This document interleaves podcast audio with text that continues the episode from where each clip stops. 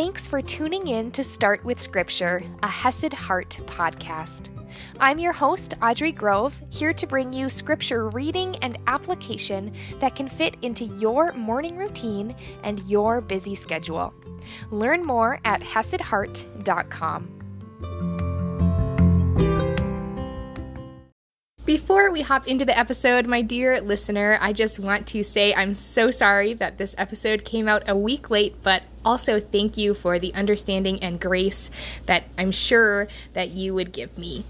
I just so appreciate um, that I don't have to produce episodes when it is a burden and it is overwhelming. And so I so appreciate the grace that you have, and I promise I will try my hardest not to let that happen very often. So now, into the episode. Good morning, my friends. I'm so happy to be back. I have been away for a little bit. Uh, I had a mini retreat where we actually dove into this Psalm 27 that we are going through, and it was so valuable, so beneficial to see how God wants to use believing, seeking, and waiting in our lives. And it's so awesome to see how he uses those things in different people's lives in different ways.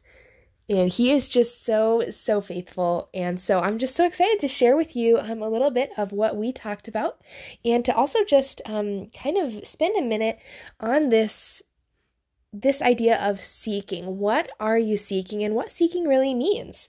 But first and foremost, let's dive into Psalm 27. I will start with what we already read in our last episode, and then we'll kind of get into our scripture for today. Psalm 27, verse 1, reading from the ESV. The Lord is my light and my salvation. Whom shall I fear? The Lord is the stronghold of my life. Of whom shall I be afraid? When evildoers assail me to eat up my flesh, my adversaries and foes, it is they who stumble and fall. Though an army encamp against me, my heart shall not fear. Though war arise against me, yet I will be confident right? We talked about these first three verses really pointing to this idea of not just knowing something, but truly believing it, truly relying on it, truly building your life upon it. Right? And that belief, when it comes to building your life on it, that's not a salvational issue. The only belief that really matters when it comes to salvation is belief as Jesus as your Lord and Savior. And that faith is a gift of God. And that that is once for all you're good to go, but we're talking about day-to-day growth with the Lord. And I think as we're talking about this idea of belief as well, it ties into everything else because belief and building your life on this is so important because why are we seeking God? That we're going to talk about in a little bit. It's because we believe in Him. And there are so many false beliefs that can be so sneaky and have such big impacts on our lives that when we realize we have these false beliefs, sorry y'all, my cat just tried to eat some of my ranch for my snack, and now she's like licking her mouth like that was the worst thing I've ever tasted. Well, it serves you right, Arwen. but as you are like having these sneaky false beliefs that come in and they disrupt how you're thinking. They disrupt how you're feeling, and then they disrupt how you're able to show up in life. And so we want to be able to find those false beliefs and pull them out. So the areas where we are seeking something else, oftentimes that's going to be based on a false belief. But I'm getting a little bit ahead of myself. Let's continue on in Psalm 27.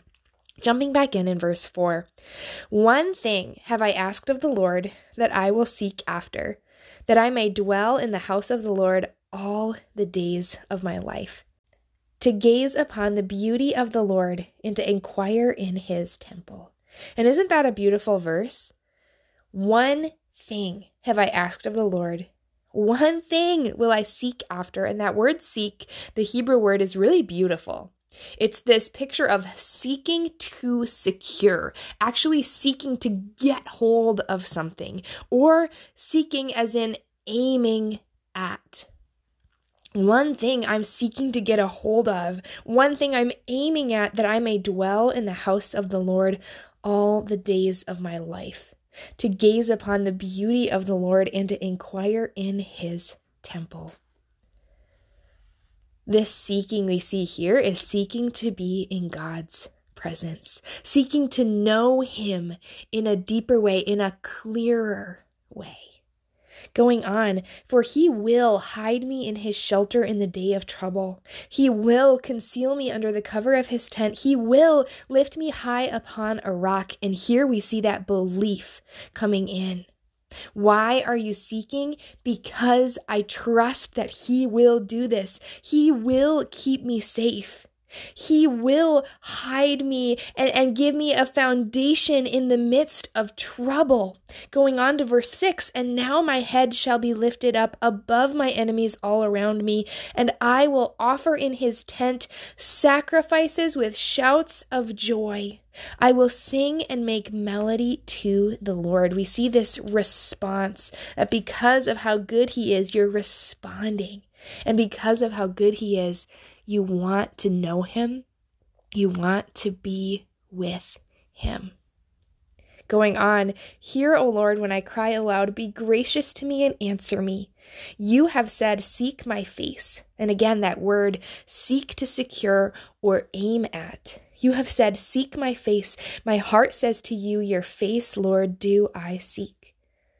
Hide not your face from me. Turn not your servant away in anger. O you who have been my help, recognizing what God has already done for you, you who have been my help, cast me not off, forsake me not, O God of my salvation. For my father and my mother have forsaken me, but the Lord will take me in. Even when you're in the midst of trouble, you can see how God has helped you. You can see his goodness. Even when other people may mistreat you or turn away from you or, or not support you, God does. The Lord will take me in. And we see over and over throughout this section these assertions of God's character, of who He is and how He will surely act. He will surely act to hide me in his shelter in the day of trouble. He will surely act to conceal me under the cover of his tent. He will surely lift me up high upon a rock. Right? Looking at who God is as the basis for why we seek him. So I would just encourage you to take a moment to think about your life. A few episodes ago, we, we talked about seeking the gifts rather than the giver. And the gifts that God gives are so good. But we're not meant to seek the gifts, we're meant to seek the Lord. So I would just invite you to think about your past week. When you think about your actions, when you think about your thoughts, how you've spent your time, what are you seeking? For you, it, it may be similar to me, where you tend to want to seek peace of mind. Maybe you want to seek rest. Maybe you want to seek joy or fun. Maybe you want to seek purpose or success or feeling worthy. Oh, the cat's going for the ranch again, y'all. So sorry. I'm here to interrupt my normally programmed content to get my cat away from my ranch. I'm so distraught about this. anyway, coming back. Thank y'all for bearing with me. But what are you seeking?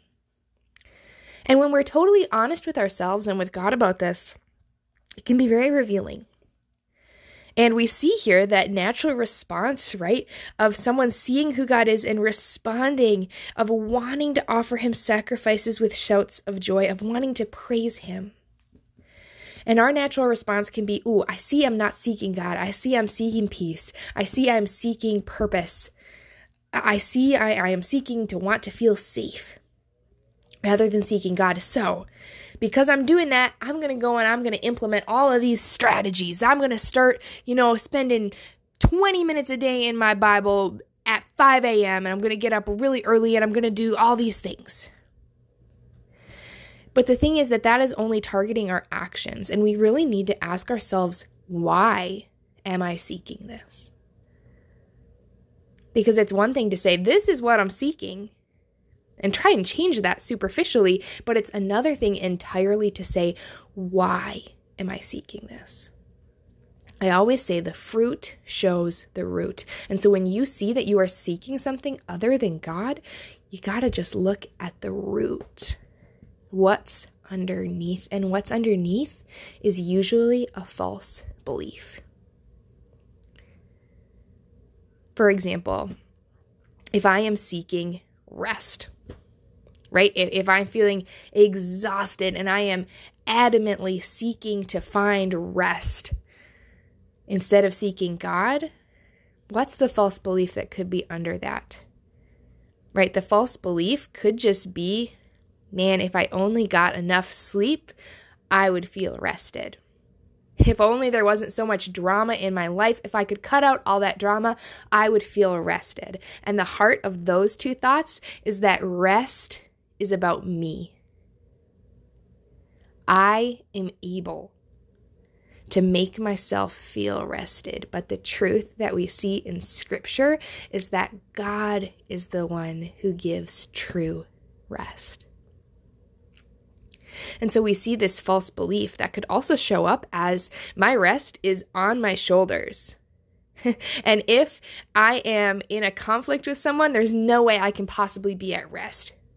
If I'm busy, there's no way I can possibly be at rest. All of these limiting beliefs that we place on ourselves and on God, when really those are the things we need to dive into and to change.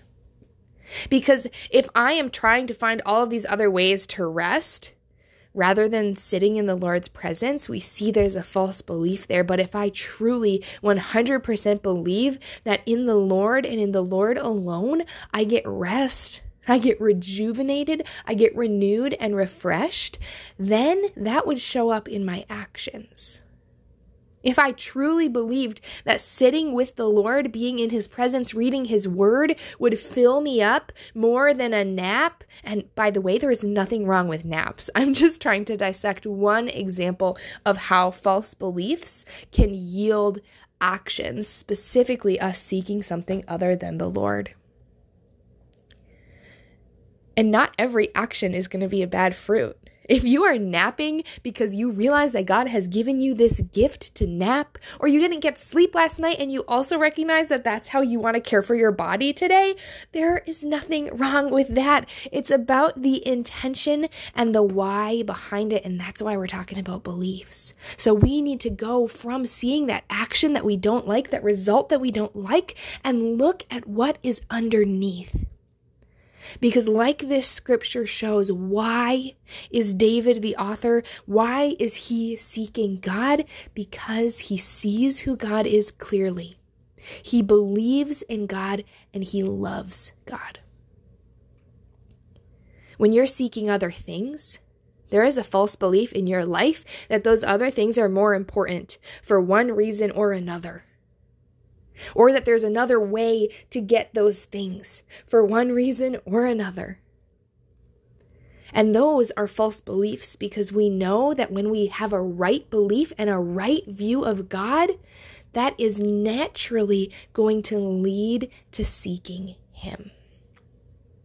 And I am such a culprit of this, of seeing an action that I'm not a fan of or a result I don't like, like seeking peace or, or seeking rest or seeking my worth from other people and validation, all these things. And I'll go and just try and change it and I'll try and change how I'm acting. But the thing is, when we just target the action, it doesn't stick because it still has the same root.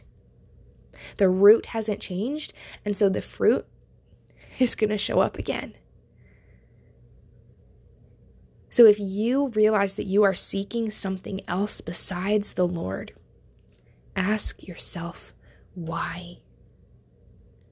What false belief is underlying that, and how can you intentionally see God more clearly? Ask the Lord to show you what action steps He has for you, what truths He wants to speak to you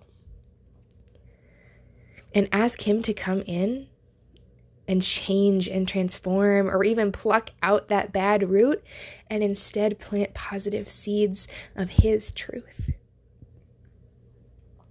Because we got to combat that false belief with truth and with belief in who God is, with seeing Him clearer.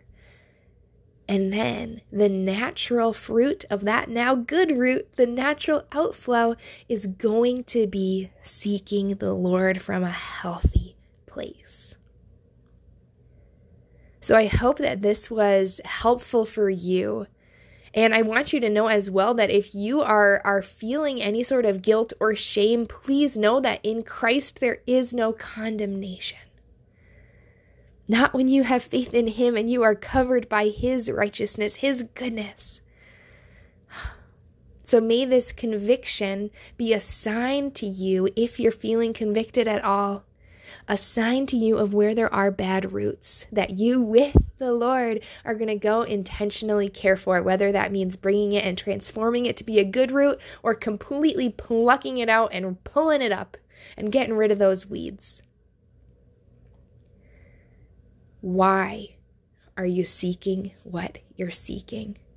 And how can you transform that why with biblical, Jesus focused truth? If something really huge came up for you, I'd love to hear about it. Feel free to send me an email. Feel free to reach out to me on any social media platform. I would absolutely love to hear what is coming up for you. And I will catch you in our next episode.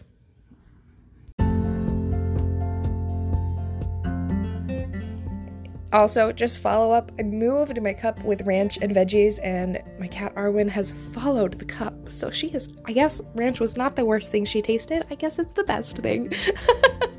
but I'm just coming on to let you know that if you know that you have some bad fruit that you want to either weed out or, or transform, if you have these false beliefs and you're just not quite sure how to shift them in day to day life, but you, you're ready to, you're ready to grow, you're ready to know God deeper and clearer, and to really start to see that good fruit growing in your life, I'd invite you to the Grow and Glow coaching program.